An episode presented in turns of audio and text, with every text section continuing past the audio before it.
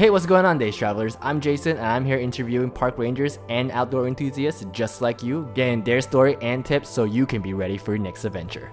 Joining us this week is Olivia Loretto. She grew up in Mineral Wells, Texas, and she decided to move to Hong Kong. Let's deep dive into some of her adventures, and let's see how she's doing.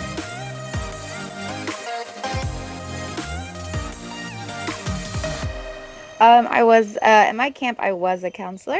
Um, it was actually it's a very different kind of camp from like your normal summer kids camp um, because the camp itself serves people um, children and adults with disabilities. So oh. it's a pretty specialized camp. Um, so everyone who went there had um, some sort of disability. So whether it was autism or they um, were paraplegic uh, they were able to come to the camp.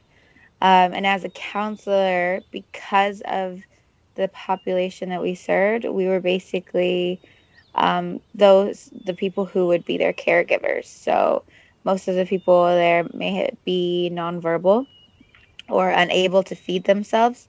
So as a counselor, you were, you know, their hands and feet. You were the one who fed them, changed them, bathed them, and then if we had the ex- like the recreational acti- activities, uh, horseback riding, um, the zip line. Um, all of those were adaptable. So sometimes we would have to ride on the horse with them and hold them up, or um, there's a special zip line chair and belt that we would use to get people up there if they were unable to walk. So um, my role was a counselor, which is a very different role from your typical summer camp. That's amazing. I mean, like, wow. And how many kids did you like? Were you counseling? Like, uh, you had under your wing? Uh, so each cabin would have seven to eight campers. Um, they've recently expanded, so they are having, I think it's like t- ten to twelve campers now. Um, but it was actually so some only like I think only two weeks out of the summer we served kids. Um, so we would have kids from like six to 12 um, and then most of our campers were actually adults because they were there was a week where we would serve young adults. So we would have like you know 20 year olds to 30 year olds together and then we'd have the 30 year olds to 40 year olds and there is even a week where you know if you're above the age of 50 um, you would come all together. And it, it, the variety was just really um, amazing i think and i think uh, doing that role really um, inspired me to do more challenging things. I think. What are some of the new like challenging things you you you're, you're th- like you were mentioning? Um, well, because I think because you're put in a spot where you're not really comfortable. I mean, there were a lot of things that we had to do that you know most people wouldn't be able to do. You know, like changing someone or bathing someone or even feeding them. You know, sometimes those things are a little uncomfortable if you're not sure how the other person feels. Um, right. So that kind of pushed me to want to try different things. My, I guess the probably the biggest one is you know talk to people that you wouldn't normally speak to, mm-hmm. and kind of get to know them. I think. So that was a really big learning experience for me. That's awesome. That's really amazing. I'm glad that you were able to do that and help those kids out like that. Was that like only a one summer thing, or did you go back and do it for a second summer? I did it all throughout college, actually. I think I started my uh, second year, and it was a summer job. And then after that, I did it every summer. So, uh, from there, I think until after I graduated. So I did it for four seasons. Um, so I, you know, I dedicated a lot of time to them, and they really helped me grow. I think as a person. No, that's amazing. I didn't know you did all that for like so long. That's that's very incredible of you. Um, giving your time to help them and your efforts and everything. Because then, yeah, I just had to deal with normal kids, and I wasn't even like a counselor. I was just filming them, you know. And yeah, but still, normal kids. It's, it's so hard to get the a picture from from a child. I couldn't imagine. That's probably difficult. So, like, did all your like um like your travels were after college or did you do more traveling and camping before this the camp experience over there at your camp leadership? Actually it was uh definitely prior uh, i so i never traveled much before i started working at the camp um because the camp is part of the Camp America Association, um, they're able to um, fly in people um, who are from different countries so that they can also experience, you know, the camp life in the U.S. because right. the U.S. and Canada are very known for camping. Mm-hmm. Uh, so a lot of people I met while working at the camp were international, which was uh, completely different for me, just because I was from a smaller town. We, you know, maybe got one exchange student, you know, every two or three years. So when I was exposed to people from other countries, it was really, you know, exciting to me. Um, so I met people from, you know, Australia, the UK, um, South Africa, and so being exposed to meeting these new people, um, just hearing about their travels, I think I was inspired to start traveling myself. Yeah. Um, so actually, I, you know, it was a good opportunity. Once they went back, I've already made friends abroad. So my first trip was seeing friends in the UK, um, and so I was able to go visit them in England. And through, you know, through the camp experience, it was really cool to meet these internationals. And I never been a big camper prior to that. I think I've always been outdoorsy just because I grew up in a small town. There wasn't much to do, so we, you know, we're outside all the time. Uh, but the camp exposed me to people who liked doing outdoor things, and I was able to, you know, I started, you know, going hiking, and then eventually hiking led to camping here, and then you know that led to going to a different state and trying that somewhere else. So nice. I think that really sparked my curiosity in that area. Uh, what was your favorite trip in the United States? You would say like go outside of you outside of Texas. I'm guessing that's where you did most of your trips, right? Or did you do most of your camping, hiking within Texas? Uh, I actually did most of my camping, hiking outside of Texas. Um, I think my favorite one was definitely my Grand Canyon trip. Mm-hmm. Um, I de- I have been to the Grand Canyon before, but um,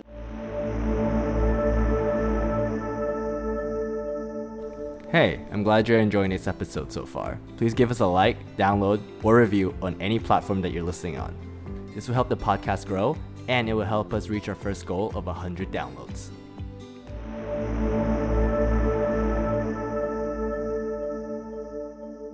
Because it was with some my three best friends. Um, we were really excited um, to be. T- we lived together for a year and decided that you know we wanted to do a big trip together. Um, we were all moving internationally the year after, so we decided to, you know, really try to make more memories together on this trip. So we um, decided to go to the Grand Canyon and uh, New Mexico and mm. camp. But we like last minute, I think, decided to go to New Mexico first because uh, we wanted to see the world's biggest pistachio.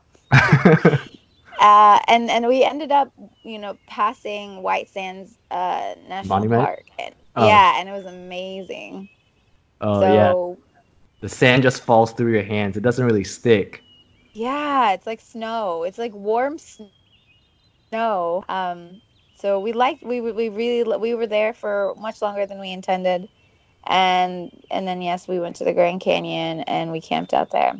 What did you guys go like? You guys did a lot of hiking in Grand Canyon. Like, what kind of activities did you guys do? We did. We did a lot of the hiking trails. Um, the one that we did, we wanted to go all the way down into the Grand Canyon. Uh, but Was... I think halfway there it started raining. Uh-huh. Uh, so we had to like. It took us like four hours, but we basically had to run back up. Oh my god! Was it the angel? Was um I don't remember the trail. I think it might have been. So we went to the Grand Canyon as well. I know this is this is your um your story, but we also went there, and I, think the trail was called Angels Trail. I'm, I'm yeah. not quite sure. That was the one that you guys did as well. Oh wow! I yeah. think so. It's it takes you down into the canyon. Mm-hmm. Uh-huh. And you're uh-huh. supposed to go to like well, my friend wanted to go to the river, right? Like right. that's the destination. And we started at eleven, so that was our big first mistake. And we were supposed to only do like a day hike, and he had like a 50 pound bag with him. This is this is our literally our first adventure together outside Texas. It, we had no idea. Like we camped once in Cap Rock and that was it. And then we decided to do the Grand Canyon after graduation. Um, and then we were like four hours in, like you. It didn't rain. However, there was this British couple. They they turned into like a parent mode They were like, you guys don't have the gears to stay there. You guys aren't gonna reach it. It's gonna turn dark. They they went all out and just like, hey, snap, snap, turn back now. And but I'm glad we listened to them because then we we got back up till like 11 p.m. at night, going back up. It was ridiculous. Really? Yeah. So I don't know what your experience was like. Yeah, it was it, it was very similar. Although uh, we saw everybody else going down there with all of the equipment, we thought, hmm, you know, if we make it to to the very bottom. It's going to take us a while to get back up, and we don't know if we're really equipped for it. And obviously, we it started raining. We didn't know it was going to rain, so we had to, you know, go back up. And it took a while, but we met, we we made it. nice. We actually ended up. So we did stay. We camped up on top of the canyon instead. Yeah. And um, it rained all night, and our tent had flooded. Oh. Uh, so we woke up at like 3 or 4 a.m. and uh, the entire bottom of our tent was just like a lake of its own. So we, wow. we had to hurry and like we actually packed up and decided just to head back to New Mexico uh, right after that. Oh wow! How much more days would you would you have stayed if it didn't rain out like that? I think we wanted to stay for a couple more days, um, but we already we had already made plans to go to New Mexico anyway, so it worked out. Okay, cool. So what like so now here's the interesting question. You're in Hong Kong right now. First of all, that's like uh like a small town girl like you from Texas is a completely different country. Like how did you make that decision, and that jump? Like how like that's just very interesting to me. Uh, well, like I said before, um, I was living with my three greatest friends, you know, from college, and so we had just started working together and decided to move in together because one of my friends was moving to London uh, to live there with her boyfriend, and we were all really excited for her. But at the same time, you know, whenever you have really close friends, it's really hard to just, you know, uh, say goodbye and then realize that they're gone. So I think this is something we all realized we were going to miss her a lot.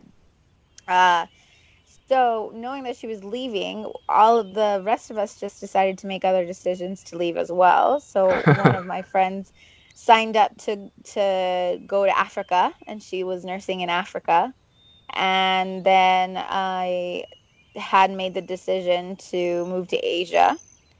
Um, so I did all of my research, and I, you know, I was looking for a place that was a city because I I really enjoy the city environment. I like, you know, the groups of people that you meet.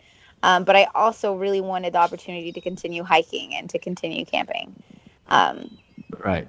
And I have a friend who grew up here in Hong Kong, and he um, told me, "Well, I think what you're looking for is Hong Kong. Why don't you look into it?" So all I did was read on the internet. I looked at YouTube videos um, and realized, you know, I'm going to try Hong Kong and see if I like it.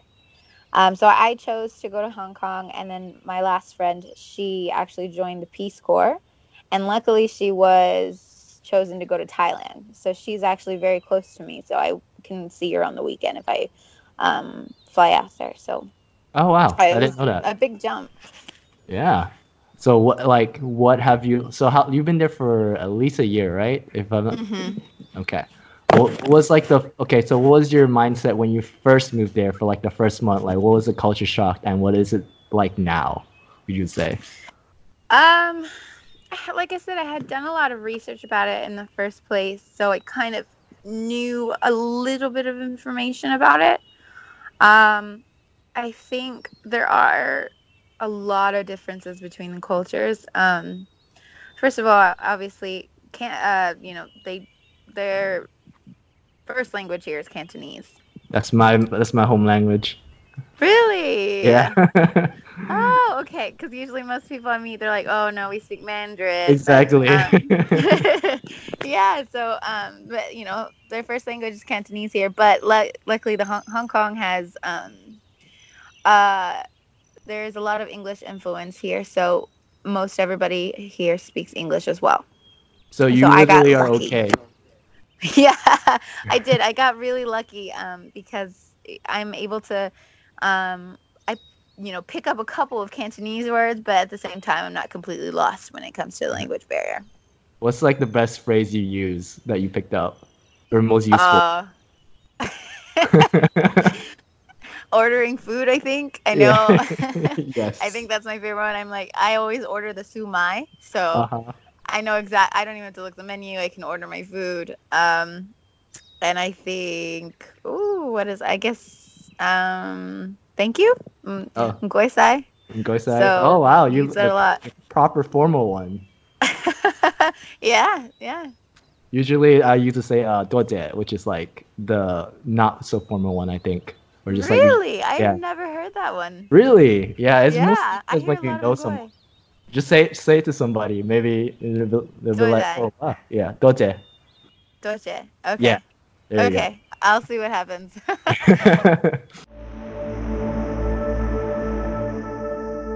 hey, I hope you're enjoying our show so far, and if you do, please consider joining our Patreon page at patreon.com slash daystravel, where your contribution will help us with our research and put out more content plus you'll be giving back to Mother Nature. It's a win for everyone. Enjoy the rest of the podcast, brought to you by my contributing Patreons.